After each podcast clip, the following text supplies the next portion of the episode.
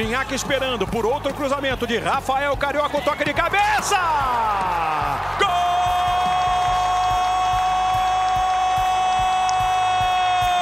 Artilheiro! Ginhaque pro Tigre! Vem cruzamento na área. Índio tentou de cabeça. Gol!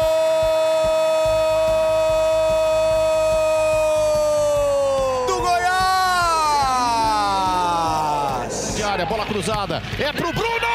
Gol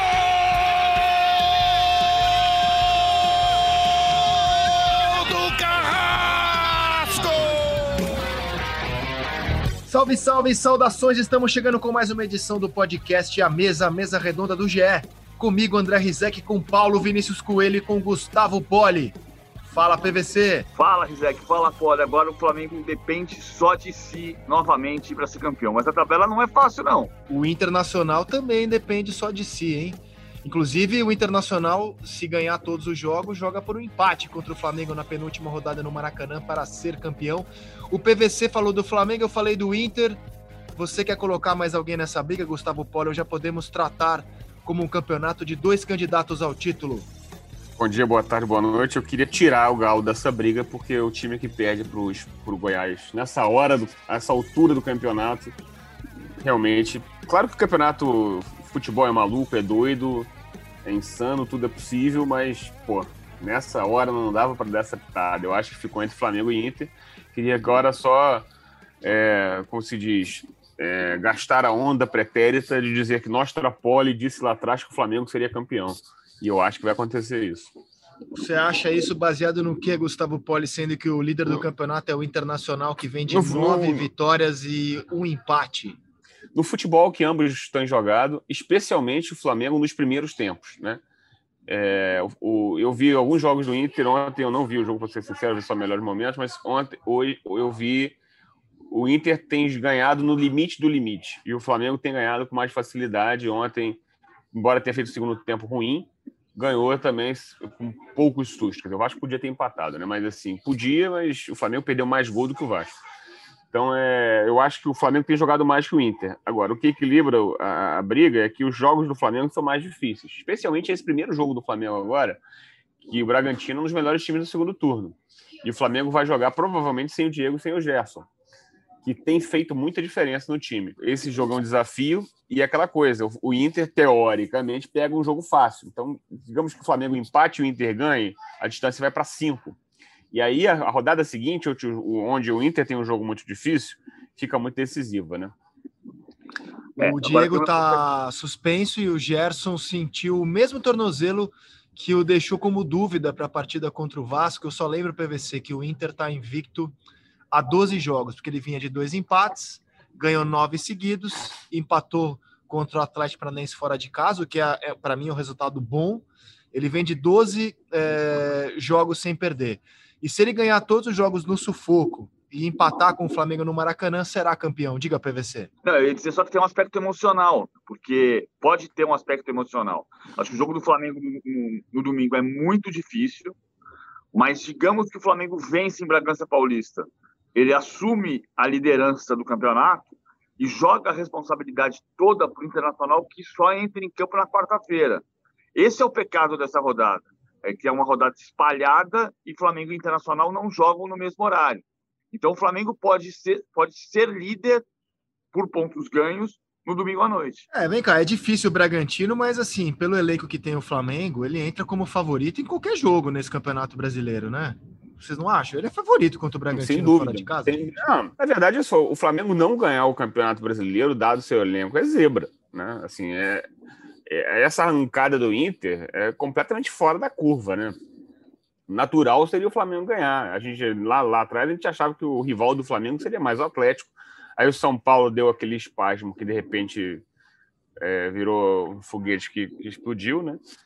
Então, assim, eu, eu também acho, é favorito. Só que o Bragantino tem jogado muito bem. E o Bragantino não é um elenco ruim, o Bra- Bragantino é um elenco bem formado, um time bem formado, que quando engatou na, com- na mão do Barbieri, engatou muito bem e, e- e- e andou atrapalhando muito, muito time aí, teoricamente mais forte, né? É outro- A- é Agora, o, o Poli falou em jogo duro, é, eu vejo o Inter favorito contra o Vasco. O Inter tem o Sport em casa, o Vasco fora, o Flamengo no Maracanã e o Corinthians em casa.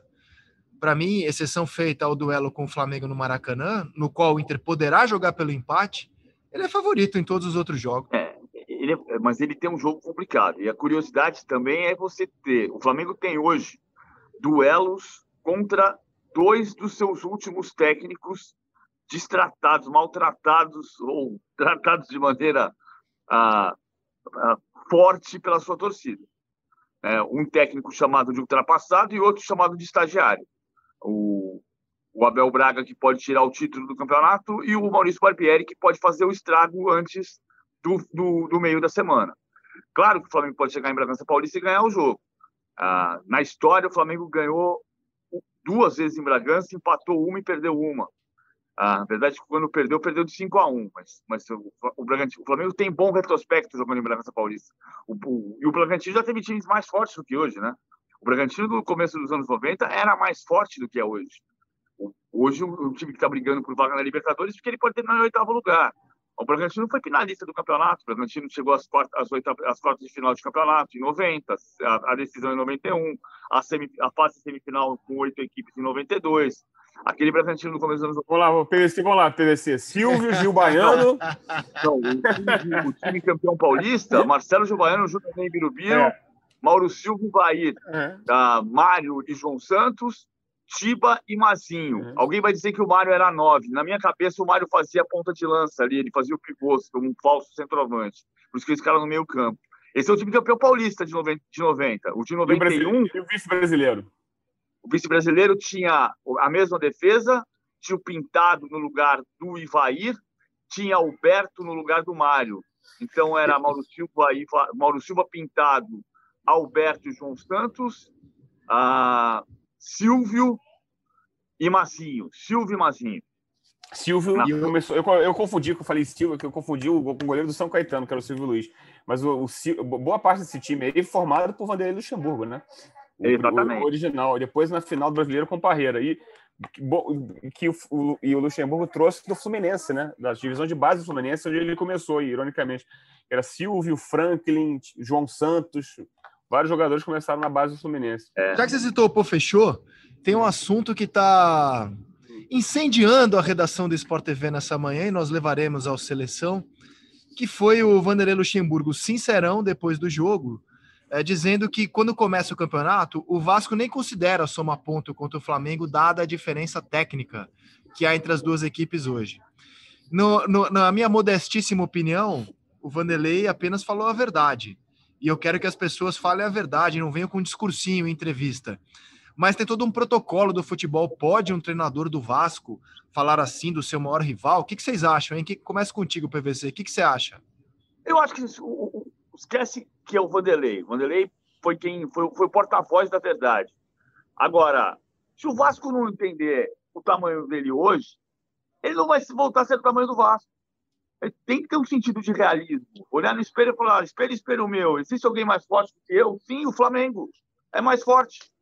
E isso é, é questão de você admitir e começar a trabalhar para se fortalecer. Eu acho até que o Vasco, no clássico de, de quarta-feira quarta à noite, de quinta-feira à noite, aliás, ele, ele conseguiu mostrar no segundo tempo que dessa equipe é possível tirar, melhorar aperfeiçoar, mas essa, essa estrutura de equipe pode ser o caminho para ter um Vasco mais forte no futuro próximo. O Vasco teve bons momentos no segundo tempo. Agora, se não admitir que tem coisa para evoluir, não vai chegar no, no, no, no que está fazendo o Flamengo hoje nunca. E o Vasco não pode passar 17 clássicos conformado que perde o Flamengo. Agora, tem que olhar, entender onde está o erro e começar a trabalhar para para se equilibrar. São 17 jogos sem vitória do Vasco sobre o Flamengo, nem todos foram derrotas. A última vez que o Vasco ganhou do seu maior rival, Gustavo Poli, é, a presidente do Brasil era Dilma Rousseff, foi em 2016. É, mas eu acho que tem a ver, claro, com a diferença econômica que se, assim, abriu-se um fosso entre o Flamengo e os outros times por causa da administração e uma série de outras questões no Rio de Janeiro muito grande. Tanto que o torcedor do Flamengo começa a se incomodar com times de fora do Rio. Foi, eu achei muito curioso como que eu ouvi torcedores do Flamengo é, meio que desdenhando a vitória do Palmeiras na final da Libertadores, dizendo que o jogo foi ruim, que o campeonato deu sorte, e alguns deles estarão secando o Palmeiras, claro, mas daí não serão só do Flamengo, né? Os do Corinthians e outros também estarão secando contra o Tigres primeiro e talvez contra o Bayern.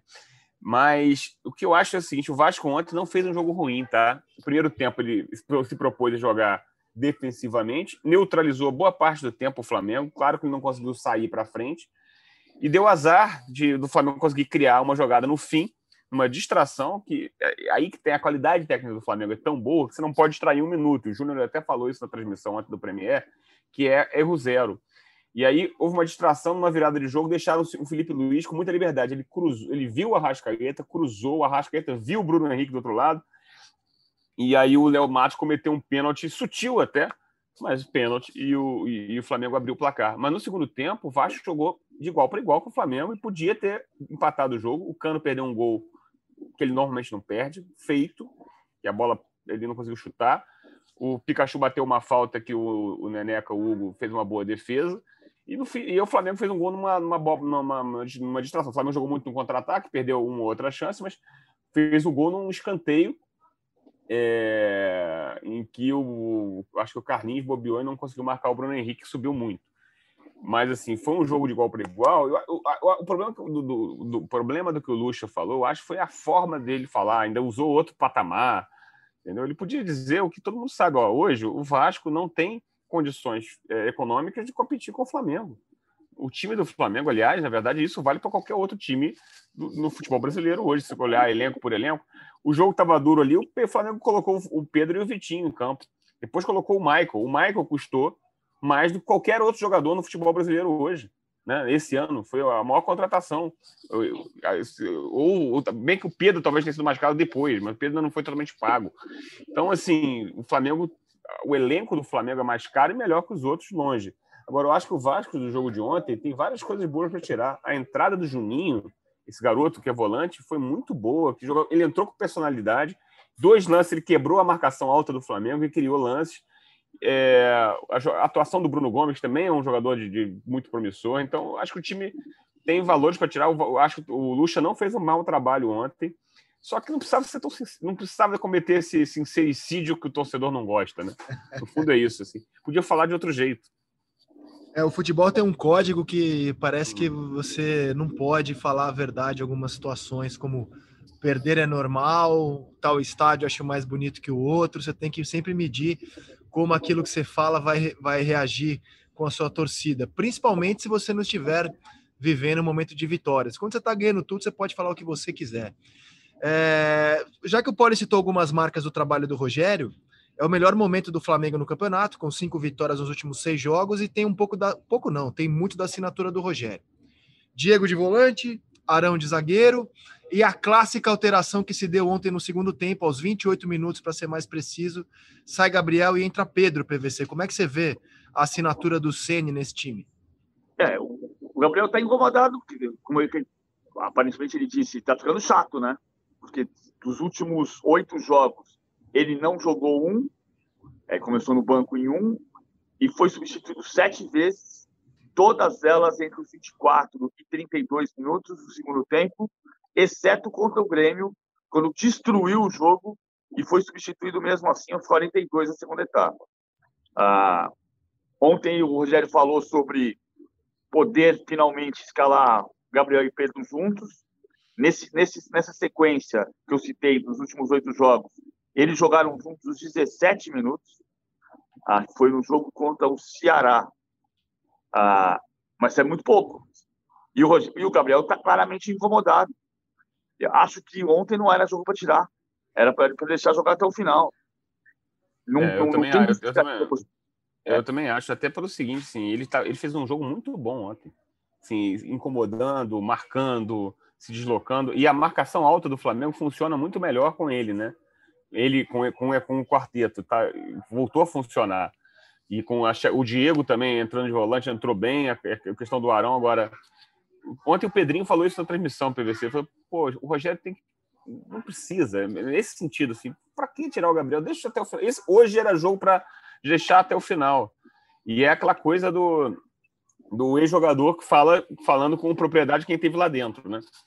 Assim, quando você está jogando bem num jogo decisivo, ainda mais artilheiro, não quer sair, né? Então não precisava, né?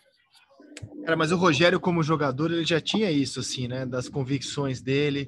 É, por exemplo, quando questionava-se, e eu acho que ele estava correto, o Rogério, mas questionava-se que ele saía de joelho para fechar o ângulo, o Rogério claramente ele se irritava tanto com aquilo que ele fazia questão de sair ainda mais de joelhos na, na jogada.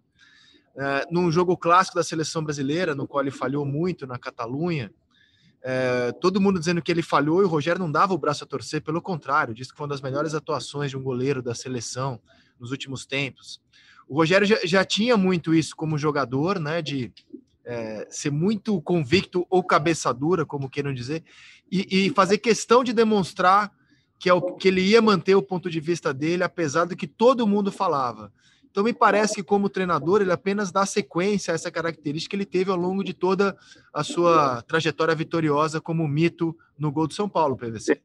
Tem uma, tem uma justificativa para ele ter tirado do jogo contra o Vasco, que é o fato de que o Gabriel estava é, pendurado com dois cartões.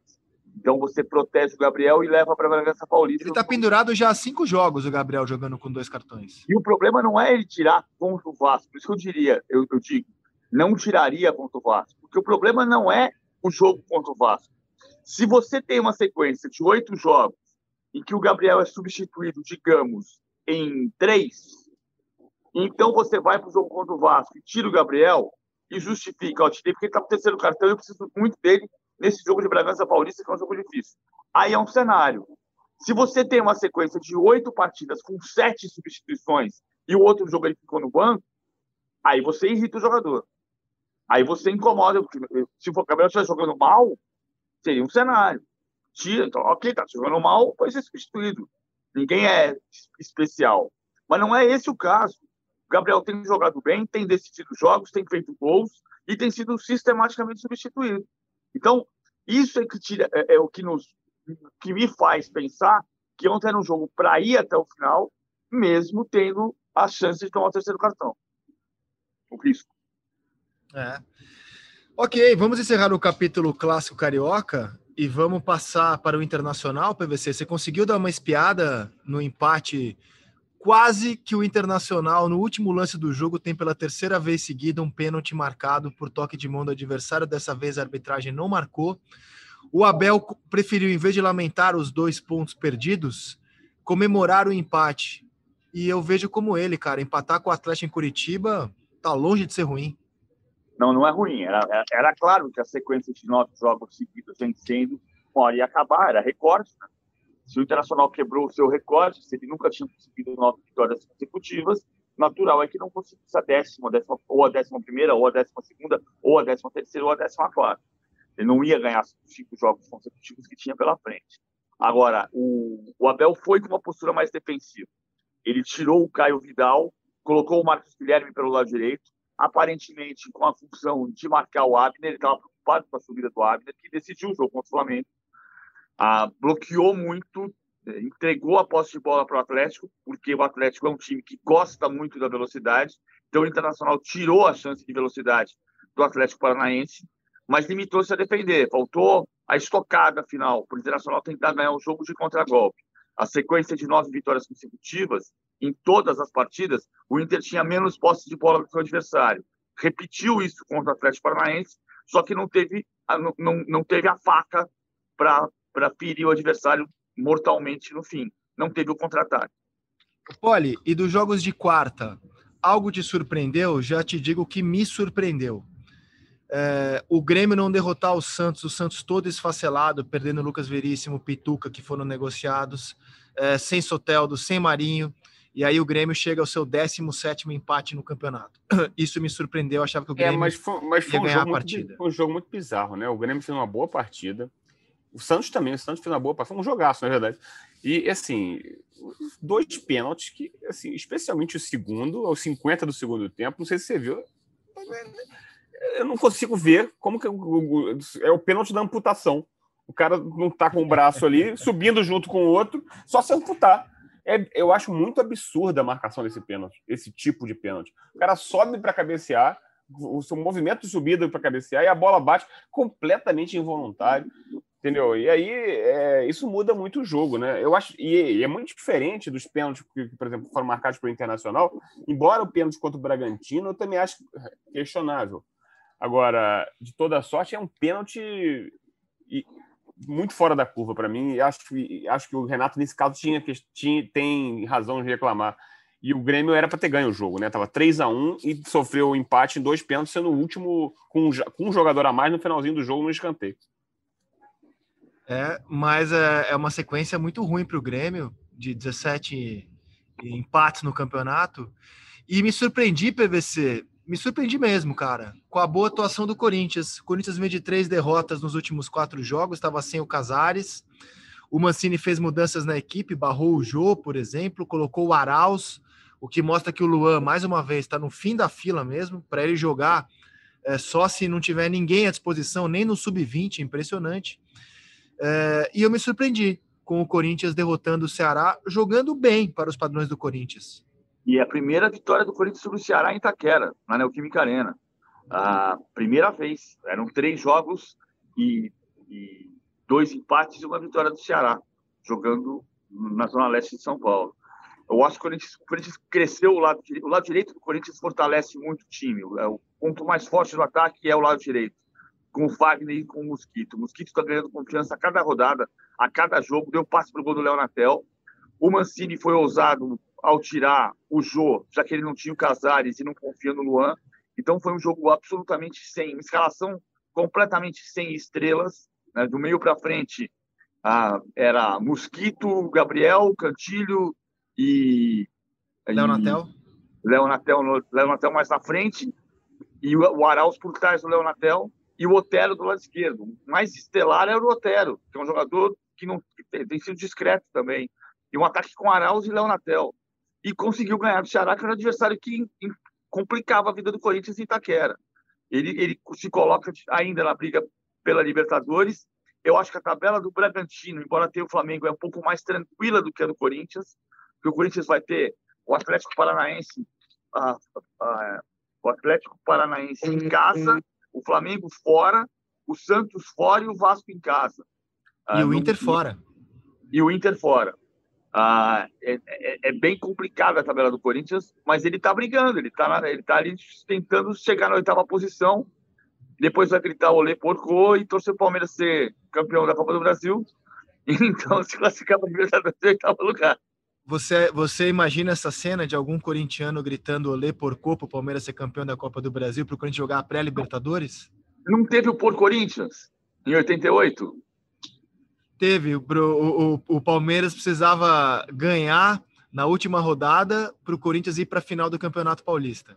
E ganhou do São Paulo 1x0, gol do Gerson Caçapo, o Corinthians ganhou do Santos 2x0 e o Corinthians foi para a final contra o Guarani. E Verdade. a capa da revista Placar era por Corinthians. É, bom, de novo. Você é um cara que acredita na humanidade, né, Paulo Vinícius Coelho? Você realmente acredita na, na bondade das pessoas, na boa vontade, na boa fé das pessoas.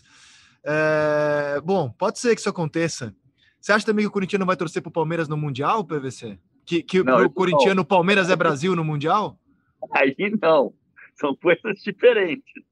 Eu estou falando sobre torcer para o Grêmio não ser campeão da Copa do Brasil para que o Corinthians possa estar na Libertadores em oitavo lugar. Isso é outra, é outra coisa, de outra família. É, quem vai jogar a Libertadores é o Fluminense, Paula, e, e, aparentemente com grandes chances de jogar na fase de grupos, hein? Se você dissesse isso antes do campeonato, seria sair algemado ou camisa de força. Mas você vê, é uma bela campanha baseada muito é, na México, feita primeiro pelo Odair e agora pelo Marcão. Essa, e, e, o time tá mesmo nesse jogo jogou bem, mas assim tá ganhando até quando não joga bem, né? Exemplo, jogo contra o Botafogo fez uma partida muito ruim e ganhou. E aí tá chegando aos pouquinhos. Eu e, assim que vai para pré, a gente já pode meio que sacramentar, né? Agora virou uma ambição maior. Incrível, né? Se você pensar que, que, que, que os detalhes do jogo, a diferença de elenco do Fluminense os outros cariocas não é tão grande, né? Você acha que o Fluminense é muito melhor que o Vasco e o Botafogo? Não acho. Tanto que você vê os jogos ao longo do ano, assim, você vê como que o trabalho faz diferença, né? A consistência do trabalho faz diferença. Quando começou o ano, eu achava o Botafogo. Temos uma participação especial aqui no nosso podcast. Quando começou o ano, eu achava o Botafogo melhor que o Fluminense no papel, cara. Achava mesmo.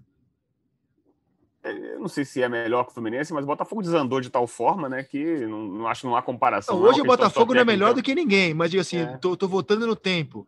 É, olhando o Botafogo no papel, assim. Não, se você pegar os primeiros jogos, os primeiros jogos do, do, do, entre os dois, no, no, o Fluminense ganhou o primeiro e tal, mas teve um jogo que definiu quem ia para a final da Taça Rio contra o Flamengo, e foi um empate 1 a 1 o Fluminense tinha vantagem no empate, e o Botafogo jogou um pouco melhor até.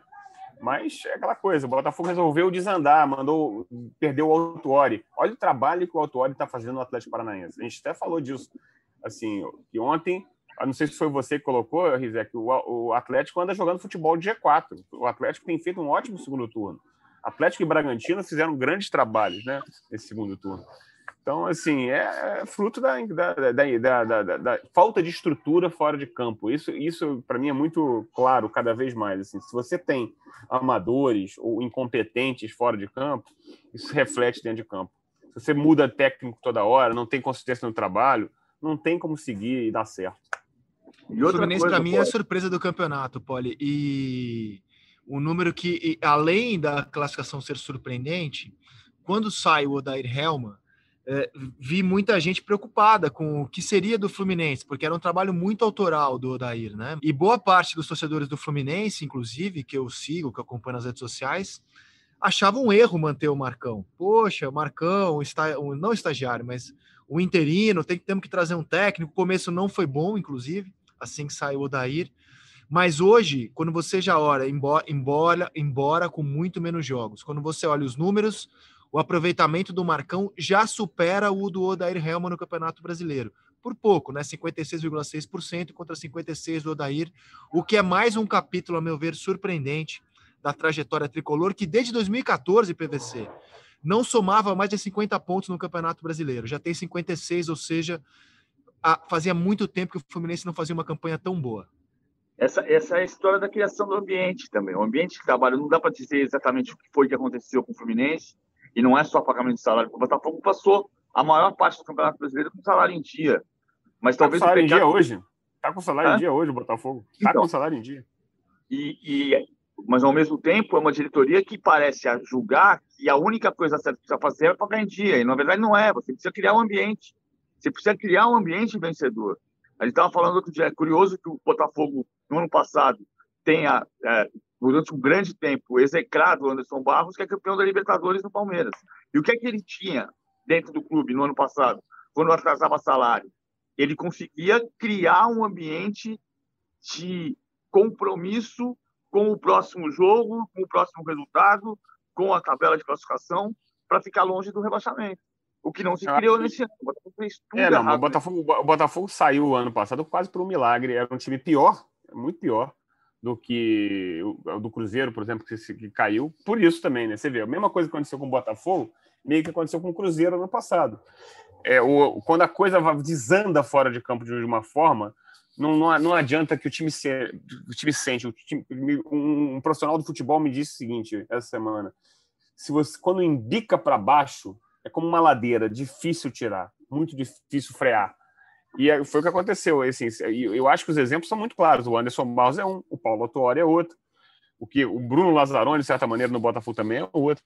Porque, assim, você foi rifando profissionais, assim, tenho uma, uma, uma, uma bobagemzinha, assim. O Botafogo resolveu demitir no meio do ano, ou no início do ano, o Carly, Joel Carly, o zagueiro, que não é, uma, não é fantástico, etc. Mas não só era uma liderança no elenco, como era uma sombra para o Marcelo que foi o Marcelo fez um campeonato horroroso. Entregou várias bolas ao longo do ano, não tinha reserva. Então, assim, são decisões técnicas, decisões de fora de campo que acabam cobrando a conta. Mandar o Luiz Fernando embora, essas outras coisas. Mas isso aí a gente já falou mil vezes. O fato é, a diferença entre Fluminense e Botafogo não é tão grande que justifique a diferença de pontos, né? Mas é só um, mais um exemplo de como o futebol profissional tem vários elementos que não entram em campo. Se ele consegue voltar muito. no que vem na Série B.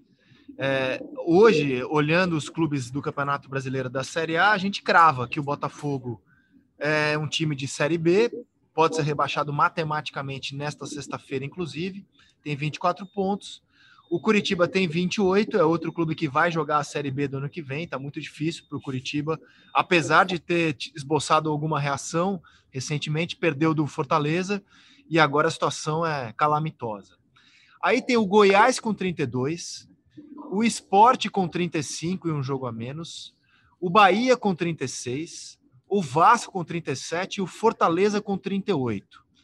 Temos aí esses times brigando para não pegar as duas vagas que restam, entendendo que Curitiba e Botafogo já foram e o Goiás tem alguma chance ainda de ficar. Quem é que tá jogando pior? Quem é que, quem é que tá mais. É, você consegue fazer apostas, Gustavo Poli, nessa zona do rebaixamento? Eu, ó, Esporte Bahia e o Fortaleza também, que o Fortaleza ontem ganhou, mas não. Então, eu acho o seguinte: eu acho que o Vasco não cai. Eu acho que o Goiás, se ganhar o próximo jogo, pode complicar a vida dos outros, que tem jogado melhor, tem jogado com muita disposição e vai pegar. E é Goiás e Bahia, hein? Confronto é, direto, né? É, e tem Fortaleza e Vasco, né? Então são dois, dois, dois playoffs aí. O jogo Botafogo Esporte dessa sexta-feira, ele pode meio que definir as coisas para os outros, né? O esporte precisa ganhar esse jogo, mas não pode perder. Porque o, a performance do Botafogo nos últimos jogos tem sido horrorosa. Ele conseguiu um ponto contra o Palmeiras jogando no estilo casados e solteiros, né? A torcida se animou com a entrada dos garotos, mas o time jogou, assim, o time não está conseguindo jogar mais futebol, só vai jogar provavelmente no estadual. O, o, o time, o, o, time do, do esporte não tem feito bom campeonato também. Assim, tem, tem sofrido muito. Claro que o último jogo, quando foi contra o Flamengo, que é um time muito superior, mas eu não sei. Eu, se fosse cravar hoje, eu acho que apostaria em esporte e Goiás. Mas não sei, vamos ver. Eu acho que o Bahia também está querendo fazer força para cair. PVC também, o que, que, você acha? Qual é a sua aposta? É, eu acho que o Fortaleza vai escapar. O, o, Goiás eu acho que não ganha do Bahia, ah, porque o jogo é Fonte Nova, né? Ah, eu acho que o Goiás não vai ter força também. É claro, se ganhar do Bahia, ele empurra o esporte. O esporte está com uma cara de querer, de querer, é, de querer cair, por, por mais ah, incrível que seja a situação contra o Botafogo, porque no jogo contra o Botafogo, o Botafogo pode ser rebaixado pelo Jair Ventura. Foi o último grande momento do Botafogo, né? 2017, chegando às quartas de final da Libertadores com o Jair como técnico. O Jair, hoje técnico do esporte, se o esporte ganhar do Botafogo, o Botafogo é rebaixado pelo Jair Ventura. Mas o esporte está com uma cara muito difícil. O esporte fez uma partida muito ruim contra o Flamengo, ruim do ponto de vista estratégico. Primeiro tempo, o esporte saiu para jogar, deu todo o campo para o Flamengo. Então, acho que Bahia, Vasco e Fortaleza têm mais chance de escapar do que Esporte Goiás. Vamos dedicar esta parte final, mas ainda com bons minutos, ao Mundial de Clubes. É, o Tigres será o adversário do Palmeiras no domingo. Paulo Vinícius Coelho, quão perigoso é o time do Tigres é, visando esse duelo contra o Palmeiras? Eu vou ser obrigado a falar para você que na Libertadores, o Palmeiras meteu 5 a 0 no Tigre. Isso, no Tigre, mas era, era, era Tigre no singular, agora Tigres no plural. É, mas é em bando. Alcateia. Alcateia é de lobo. Alcateia é de lobo, hein? Não, não, eu fui ver. Alcateia também, é, também é de tigre. Também é de tigre. É, coletivo de tigre também é Alcateia. O PVC pesquisa até para fazer piada infame, inacreditável. Mas eu falo assim, o Tigres, o Tigres é um time perigoso, um time forte, porque é um time experiente, com muitos jogadores de Copa do Mundo. O goleiro Guzmán foi o terceiro goleiro da Argentina na Copa da Rússia. O Rei Zagueiro jogou a Copa da Rússia como reserva do México, aqui não era reserva do México.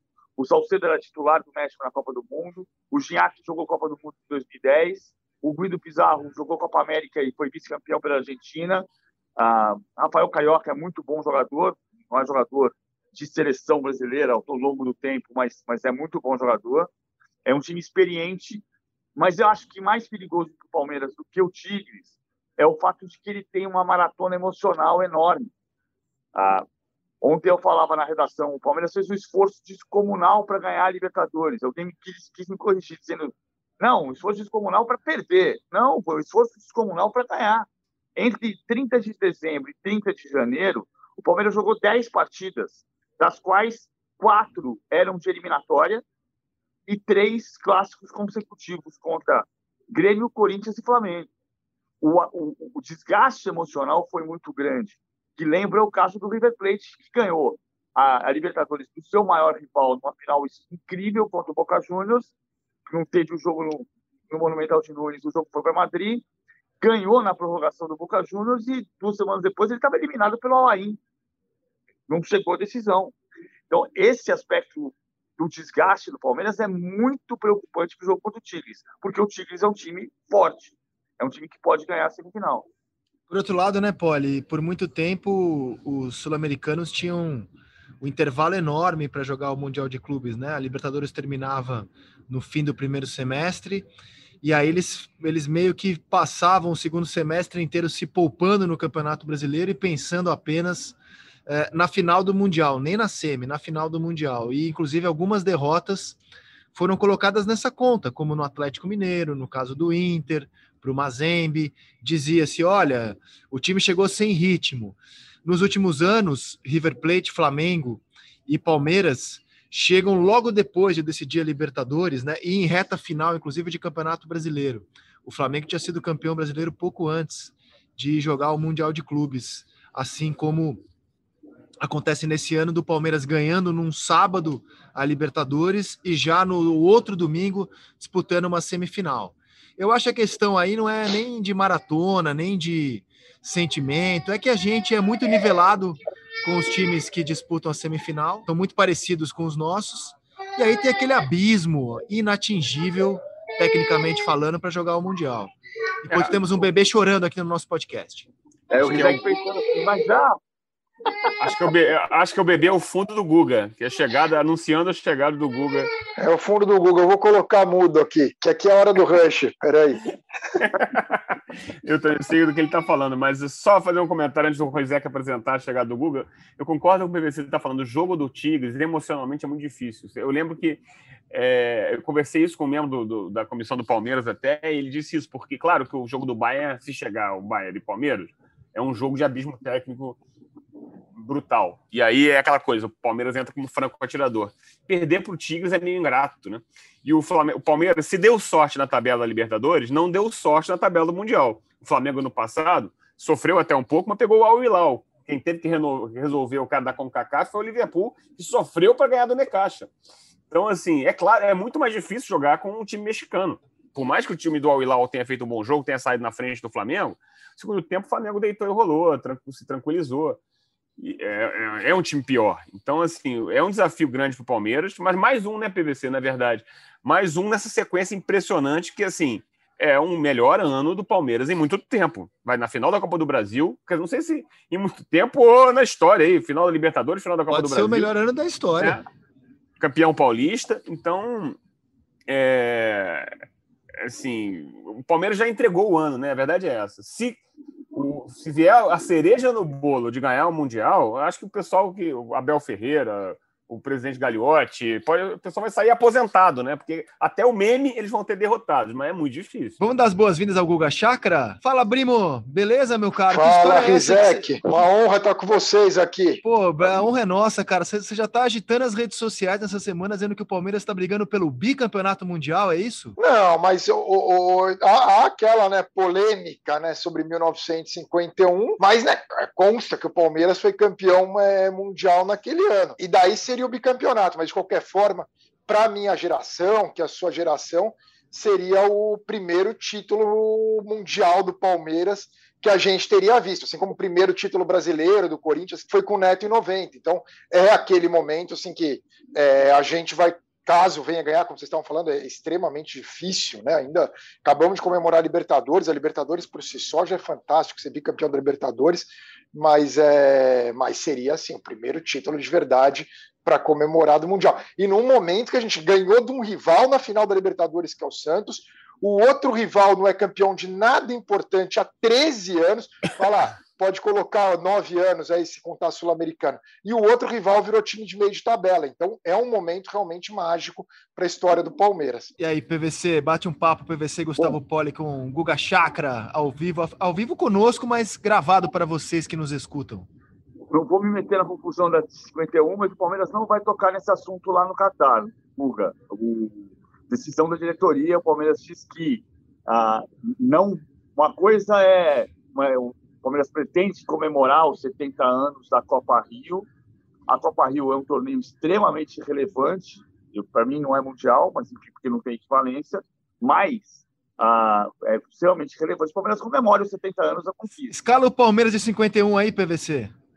Fábio Salvador e Juvenal, Túlio Luiz Vili Tema, ah, Liminha, Humberto, Lima, Jair Rodrigues. Ah, o técnico Ventura Cambon. O Palmeiras entende que é o momento de se concentrar no Mundial do Catar. E por isso não levou o dossiê que já pegou a FIFA anos atrás para requisitar a equivalência da Copa Rio ao Campeonato Mundial. Não vai tocar nesse assunto enquanto estiver disputando com o Tigres e depois, quem sabe, com o Bayern a decisão do Mundial. Olhe. É, olha, eu, eu, uma vez o meu finado blog, finado porque migrou para, para, as, para as calendas virtuais, em alguma mudança de formato lá no Globoesporte.com, eu fiz um grande texto sobre o, o, aquela unificação dos títulos brasileiros, em que eu achava que tinha argumentos, e sobre os mundiais, em que eu acho que não há argumento cabível para falar que Copa Rio de 51 e de 52, reivindicada pelo Fluminense, é mundial. Inclusive, 52 é pior ainda, que joga o vice-campeão paraguaio, o Grasshoppers da Suíça. Quer dizer, não tem nenhuma justificativa técnica. Há questões, inclusive, assim, há quem defenda que o Mundial, para valer, é só a partir de 2000, quando o Corinthians ganhou aquele no Rio, e, e, porque antes não era mundial, era intercontinental, né? A célebre taça Toyota era o campeão da, das Américas, contra o campeão das Américas, não, campeão da América do Sul, Libertadores, contra o campeão da Europa. E o campeão mundial mesmo foi quando entrou times das, de todas as confederações, sendo que o pessoal vai falar, ah, mas nunca ia ganhar. Bom, Mazembe está aí para dizer que há exceções, né? O time campeão da África eliminou o campeão da Libertadores. Mas isso é uma discussão até. Eu, eu, eu, é que nem o Campeonato de 87. Eu adoro essas discussões, que eu acho que elas, elas são nossos, nosso hangar 51 do futebol. Elas continuam ali sobrevoando e nunca se resolvem. E acho, e acho divertidas. Mas o fato é que o Palmeiras faz bem de não trazer essa discussão para cá, porque ela é inútil, né? Nesse momento. Ela só tira a sombra do que importa. E se o Palmeiras realmente ganhar é, é, é esse Mundial, que é uma tarefa, eu diria, hercúlea e difícil, ele, ele remove o meme. Assim. Os palmeirenses vão fazer com o resto do mundo a mesma coisa que os, os corintianos fizeram quando o Corinthians ganhou a Libertadores, que era o meme de então: o Corinthians não tem Libertadores e por aí vai. Eu, eu fiz uma capa no, no Diário Lance em 2000, cujo título era o primeiro campeão mundial, contando a história do título de 51, entrevistando os jogadores vivos que eram remanescentes àquela altura. E eu acho que foi o torneio de nível técnico maior já disputado entre os clubes. Só que, para mim, o Palmeiras fez bem em pedir é, reconhecimento como mundial.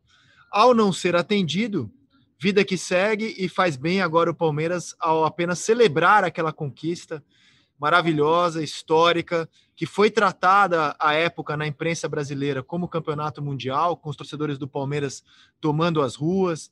É, o, o jogo foi narrado assim, pela rádio, foi noticiado assim pela Gazeta Esportiva como campeão do mundo, mas não tem a chancela da FIFA e acho que o Palmeiras agora acerta ao virar essa página e tratar a Copa Rio como um título histórico e tentar agora ganhar o seu primeiro título mundial de fato. Pergunta ao Guga Chakra o seguinte: você já viu 93 o Palmeiras sair da fila de 16 anos sem títulos, massacrando o Corinthians na final? Aí viu o time ser bicampeão brasileiro em 94 em cima do Corinthians.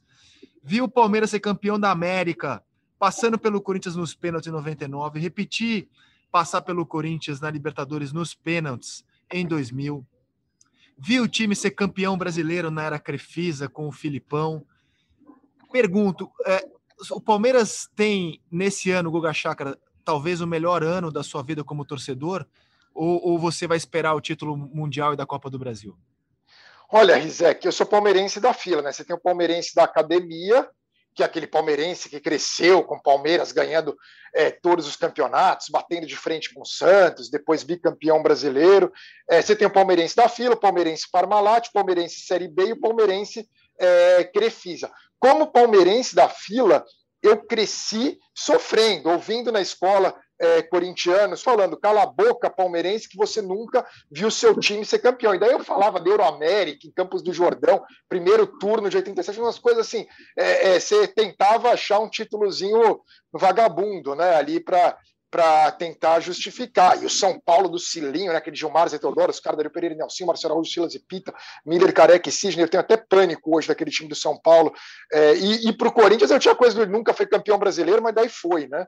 É, então, realmente, como palmeirense que sofreu muito, é, é, nos anos 90, quando veio aquele 93 com o título paulista e o título brasileiro, foi por enquanto o maior ano da história do Palmeiras, acho que maior, inclusive, do que 99, quando a gente ganhou a Libertadores. Pelo momento, por sair da fila é, você falou 16 anos, falou 16 anos e 10 meses, né? Que o Palmeiras ficou sem ser campeão. Eu sou de 76, né? E o Palmeiras tinha sido campeão no ano que eu nasci, nunca mais foi. Então, por enquanto, é 93. Mas agora realmente é especial, porque é, primeiro que ganhou a Libertadores, até aí está como 99, ganhou o Paulista também. Vamos ver se ganha a Copa do Brasil, que é difícil.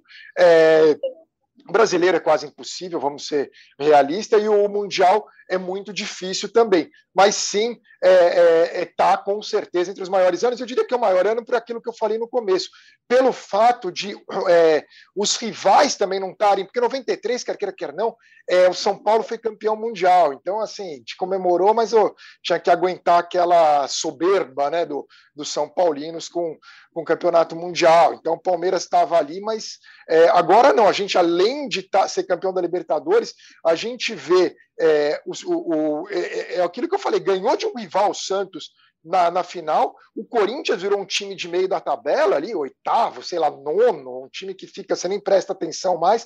E o São Paulo nessa situação desastrosa, né, de não conseguir ser campeão e ser o time da fila, né, o time que não é campeão. Então, eu acho que é o melhor momento, assim, teoricamente, como torcedor da história do Palmeiras, embora longe de ser o time que mais me fascinou, que ainda é o time de 96, né, 93, 94 também, mas 96 é o Palmeiras que mais me fascinou. Curioso, né, esse time de 96 ganhou um estadual e meio que já foi desmanchado, né, ele durou muito pouco, mas muitos palmeirenses palmeirenses têm esse time.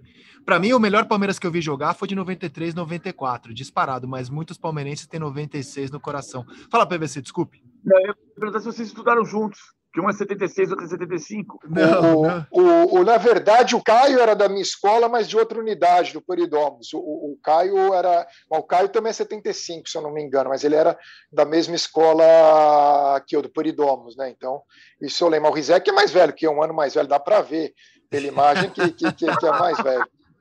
Você sabe que a, a, a, família do Guga, a minha e da minha mulher, Andréa Sadi, veio da mesma vila, cara. Que é da, e William Bonner também.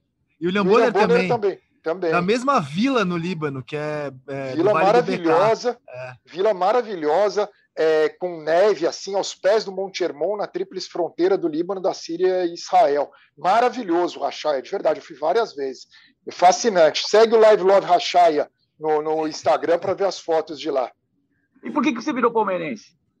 Por que, que eu virei palmeirense?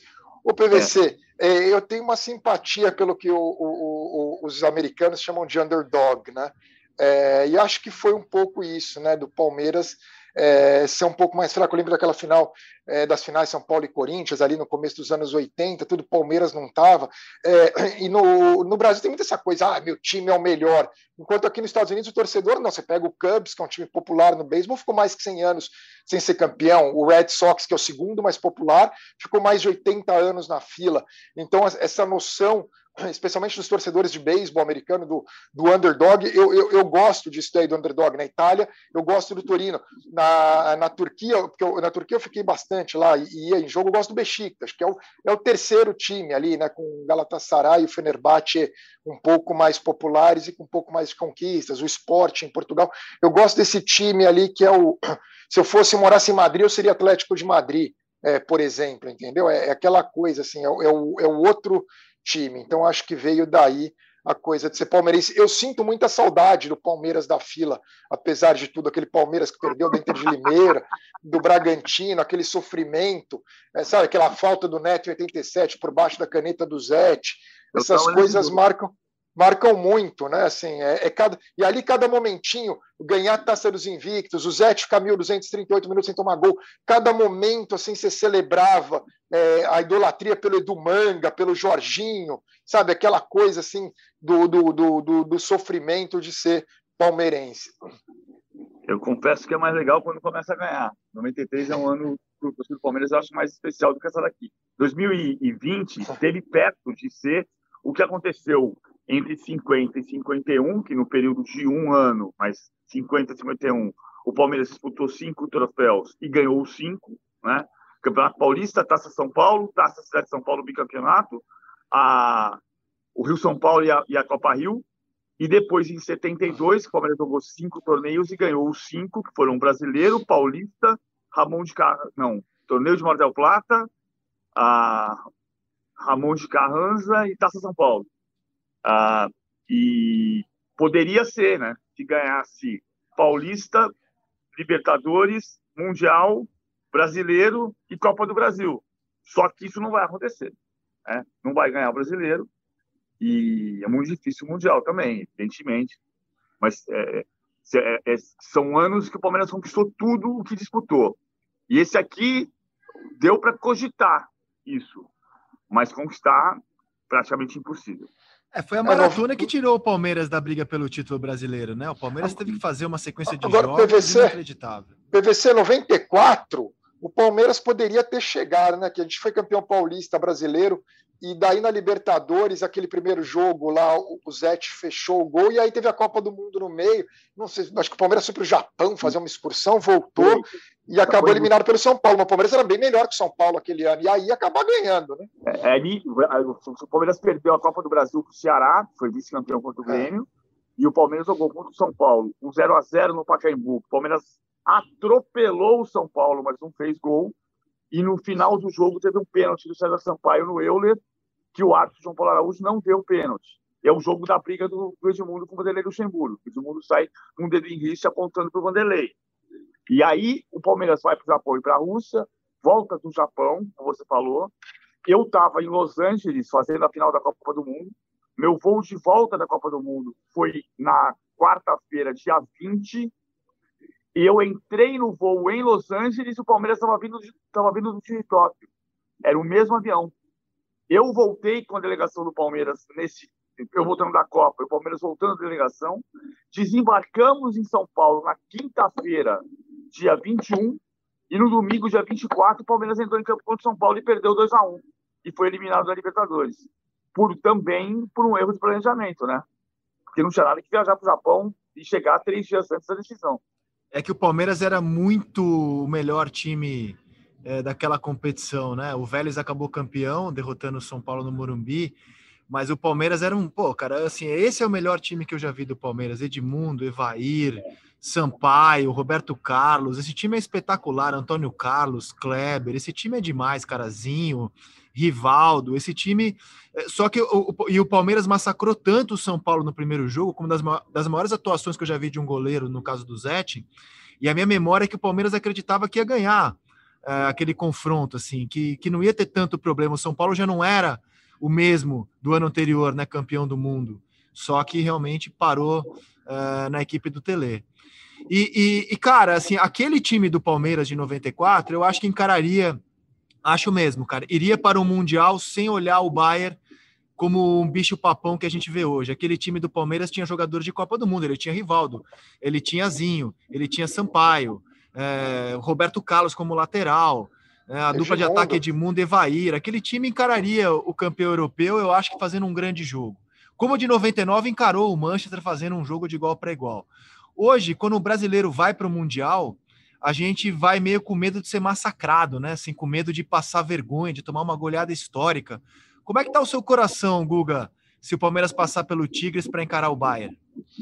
Não, daí vai, vai eh, se enfrentar o Bayern na final, de verdade, assim, se for campeão, vai ser uma surpresa, sendo honesto com vocês, assim, eu acho assim, que vai entrar é, é, é, é que nem um, um, tenista jovem enfrentar o Federer, o Djokovic, o Nadal na final do US Open. É improvável extremamente improvável que vá ganhar, mas eu já vi o Del Potro é, ganhar do Federer na final do, do, do US Open, eliminar o, o, o, Nadal na semifinal e ganhar na final. Quer dizer, é sempre possível né, esportes como tênis, futebol, beisebol, é, que são esportes onde tem é, a zebra. Não é que nem o basquete, que um time mais fraco não vai ganhar do time mais forte. É, é impossível. Então, tem aquela esperança. Mas eu estou tenso com o Tigres. Quer dizer, como vocês estavam colocando, não é que eu acho que já ganhou do Tigres. Embora também teria medo do Al-Ahly. O Al-Ahly é um time interessante, que é um time super popular no Egito, o time do Abu Treika, né, que foi o grande é, ídolo do, do, do, futebol egípcio até o Salah, mas até mais pela questão do Abu Treika ter sido sempre jogado quase no Egito e ter tido muito mais engajamento político, tudo. O Al Ahly é, é, é, seria um time que daria medo também. Assim, a gente, o Egito pode ser mal em Copa do Mundo, mas na Copa da África, tudo, eles sempre vão bem. e o Al Ahly sempre foi a base da seleção do Egito. Hoje muitos jogadores egípcios acabam indo para o Golfo, mas de qualquer maneira eu teria um pouco de medo é, de enfrentar o Al-Ahly, assim como tem do Tigres. O Tigres, é, o futebol mexicano é, não é fraco, né? Então, primeiro tem que passar do Tigres. Se for para a final, é aquela coisa, né? Que eu estava até falando dos tenistas. É, para um tenista estar tá na final do US Open, qualquer tenista já está ali no palco. Se ganhar ou perder, tudo bem. A grande questão é que tem o meme mesmo. Palmeiras nunca foi campeão, é, que vem aquela coisa, Palmeiras não tem mundial e tal. É mais pela gozação que vai sofrer, porque na, sendo realista, perder para o Bayern de Munique na final é normal. E perder para o Tigres na semifinal também não seria o fim do mundo, a não ser que tome uma goleada, mas perder na prorrogação, perder de um gol também com esse time do Palmeiras não seria o, o fim do mundo. Mas claro que eu quero sim ver o Palmeiras na final contra o Bayern de Munique para ter é, essa lembrança ainda que perca, como tem também do jogo contra o Manchester, sabe? Assim, é algo que fica na memória para sempre. É, eu, eu, posso fazer um comentário aqui, mas é que tem, pelo menos tem a possibilidade já vale, né? Possibilidade, imagina, se você for para a final com o Bayern e a vitória, uma eventual vitória contra o Bayern, é como a vitória do Inter do Gabiru sobre o Barcelona ou do Corinthians sobre o Chelsea. Embora, claro que o Chelsea não tinha a, não era o Bayern, não era o Barcelona, né? O Chelsea já foi zebra para a final do Mundial, ganhando num futebol defensivo. Agora, você falou uma coisa de 93, 94 que eu acho interessante. O, o, o Palmeiras, naquela época, por causa da Parmalat, estava mais ou menos como o Flamengo, depois o, Corinthians, na época do que teve dinheiro, o Flamengo hoje, com a questão financeira, são times que chegam, chega, chegavam no Mundial com condições. Claro que o, o Flamengo para o Liverpool tinha uma distância galáctica, mas aquele Palmeiras não tinha distância galáctica, era, era um timaço, aço, aço mesmo. E naquela época também, a diferença econômica assim da Europa para os outros também não era tão abissal, né? É, eu, eu, esse Palmeiras é um Palmeiras normal, é um Palmeiras que chega ali como franco atirador se chegar na final, né? Mas eu, eu contigo, acho... a diferença se acentuou muito, cara, se acentuou demais, tanto que os europeus ganharam as últimas sete edições, né? O último sul-americano a conseguir ganhar foi o Corinthians. Encarou um campeão europeu que estava em crise, estava em uma fase e ainda teve o Cássio melhor em campo. De lá para cá, cara, os europeus ganharam todas meio que tranquilamente, né? É. é. Foi, teve um a 0 do, do Real Madrid contra o Grêmio, mas que foi um massacre. É, o Grêmio não deu um chute no gol.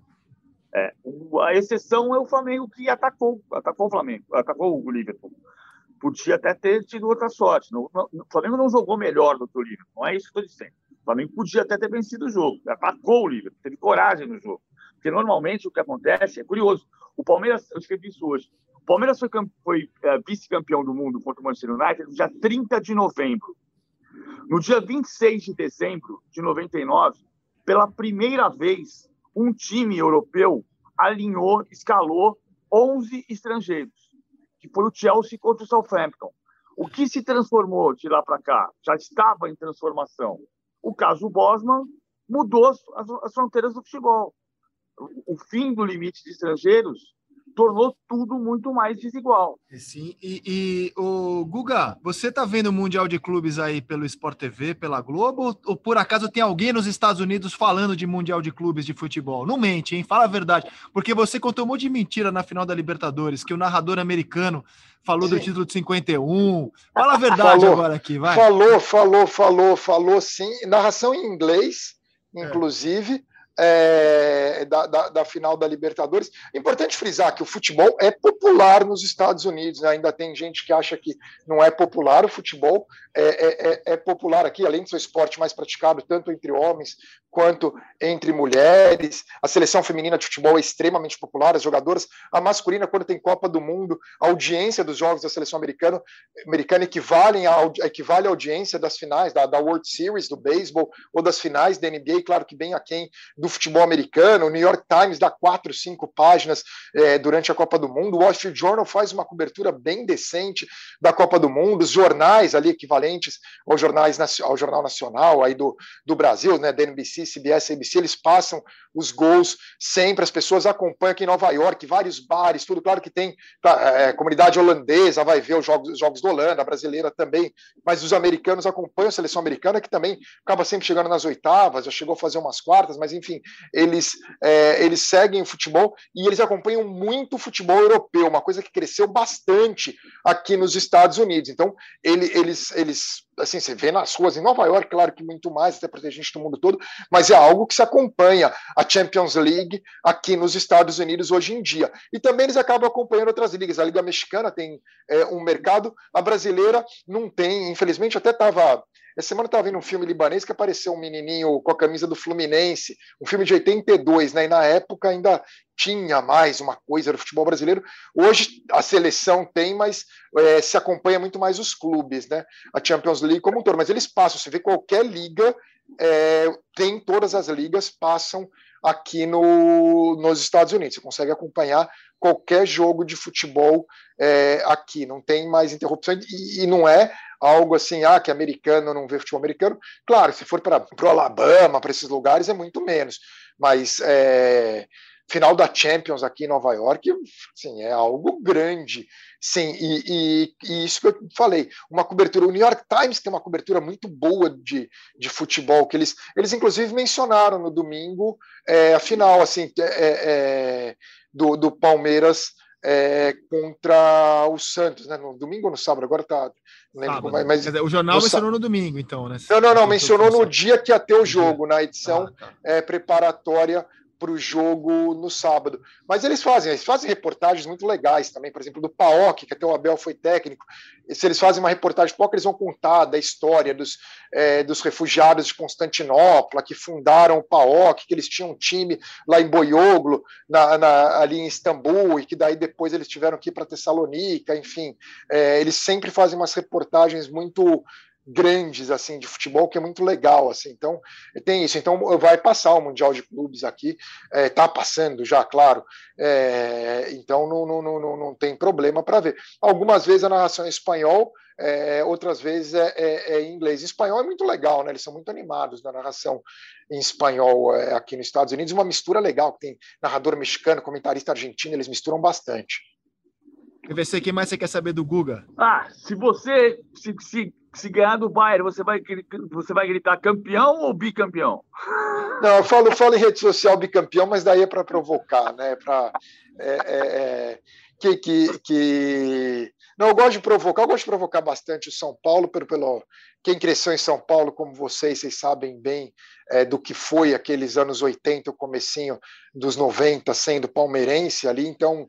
Está é, se vingando ainda... hoje, é isso? É a sua vingança é, hoje? É uma, é uma distopia, né? Imaginar que o São Paulo Futebol Clube, né, o gigante do Morumbi, bicampeão mundial, maior estádio particular do mundo, é, que o Corinthians nem tinha estádio, tri, né? Viu, Guga? São Paulo é tri, tri, tri, Não, mas na época que eu tô falando ali, eu tô falando quando eles eram aquela sobre... Quando São Paulo foi tri, o Palmeiras já tinha Libertadores.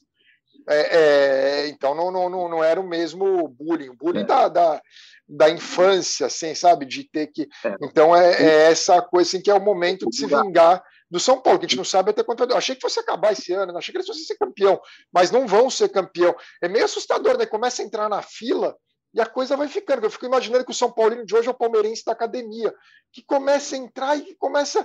Quer dizer, imagina o cara que viu o Ademir da Guia, tudo de repente para de ser campeão. E não é mais campeão, assim, é muito louco. O corintiano a partir de 54, é o botafoguense a partir de 68, para de ser campeão. Imagina o botafoguense, melhor time do Rio disparar e de repente até o gol do Maurício é, para ser campeão com 21 anos de idade, quer dizer, e quem tinha 5 anos, muita gente vai ver com 26, mas é essa coisa, e pode ficar, quer dizer, é o caso do Cubs, aqui no beisebol, foi ficando mais de 100 anos até ser campeão. Daí foi, né? Com as maldições, todo o beisebol é muito, é muito mágico, né? Quando você acompanha o beisebol, tem muita. Quem gosta dessas histórias de futebol, de futebol, o beisebol tem muita história, assim, de, de, de, de maldições, de coisa assim que acaba perdendo. O, a, a, o, o bullying da época, quando você tinha 16 anos, em 92, que foi a final São Paulo e Palmeiras. Sim, o Cuca jogava no Palmeiras. É. O Palmeiras, o Palmeiras, uh, o São Paulo ganha do Palmeiras 4 a 2 num sábado, 5 de dezembro, viaja à noite para o Japão, no dia 13 ganha do, do Barcelona, e no dia 14 sai de lá, dia 15 chega em, em São Paulo. Eu acompanhei a chegada do São Paulo caminhando em carro de bombeiros, e a torcida do São Paulo cantava chora porco imundo, o tricolor é campeão do mundo. É. Esse era o bullying de 92. Não, e aqui é que quando cantavam parabéns no estádio para a torcida do Palmeiras, nossa, você ficava um, dois, até chegar no 16, e daí cantava parabéns, que não tinha. Era, é, era um sofrimento mesmo aquela época. Sofrimento que pode agora terminar num ano glorioso, no ano mais glorioso da história do Palmeiras, porque terminar um ano com campeão estadual, Copa do Brasil, Libertadores e Mundial seria histórico. E se o Palmeiras for campeão do mundo, já faço um convite aqui para o Guga Chakra voltar ao nosso podcast. Pode ser, Guga? Aceito e, pô, uma honra estar com vocês, que vocês todos são, são ídolos meus, assim, né? Que jornalista Não. esportivo tem aquela coisa que vira é, ídolo, né? Que você acompanha mesmo com, com idolatria. Então, é, é, eu sou fã mesmo é, de vocês aqui, falo como torcedor. E tenho muita honra também de ter apresentado o Rizek para a mulher dele acidentalmente, né? Mas foi, né? Sem querer aquele foi, dia ali, foi, num evento foi. lá em São Paulo. Então, é, Exatamente. É, acabaram se casando. Não foi ali que vocês começaram a namorar, mas enfim, é, acabaram se casando. Você sabe que o, o, o padrinho dela, o Sim. padrasto da minha mulher, Sim. o Marcos, é, é, é, irmão do Carlos Sadi, São Paulino fanático, é, pai da André, né? Então, eu sogro agora. Exatamente. Obrigado por isso, Guga. Maravilha, meu velho. Valeu, Guga. Foi um prazer ter você aqui conosco, cara. Grande abraço para você, abraço ao Poli. Valeu, PVC. Valeu, abraço. valeu, Obrigado, Guga. Tamo junto. E a gente volta na segunda-feira para comentar Palmeiras no Mundial. Esperamos com Palmeiras ainda no Mundial. No domingo tem Palmeiras e Tigres e Campeonato Brasileiro. E o que mais for destaque no futebol brasileiro e mundial. Por hoje é só, meus amigos. Até a próxima. Tchau.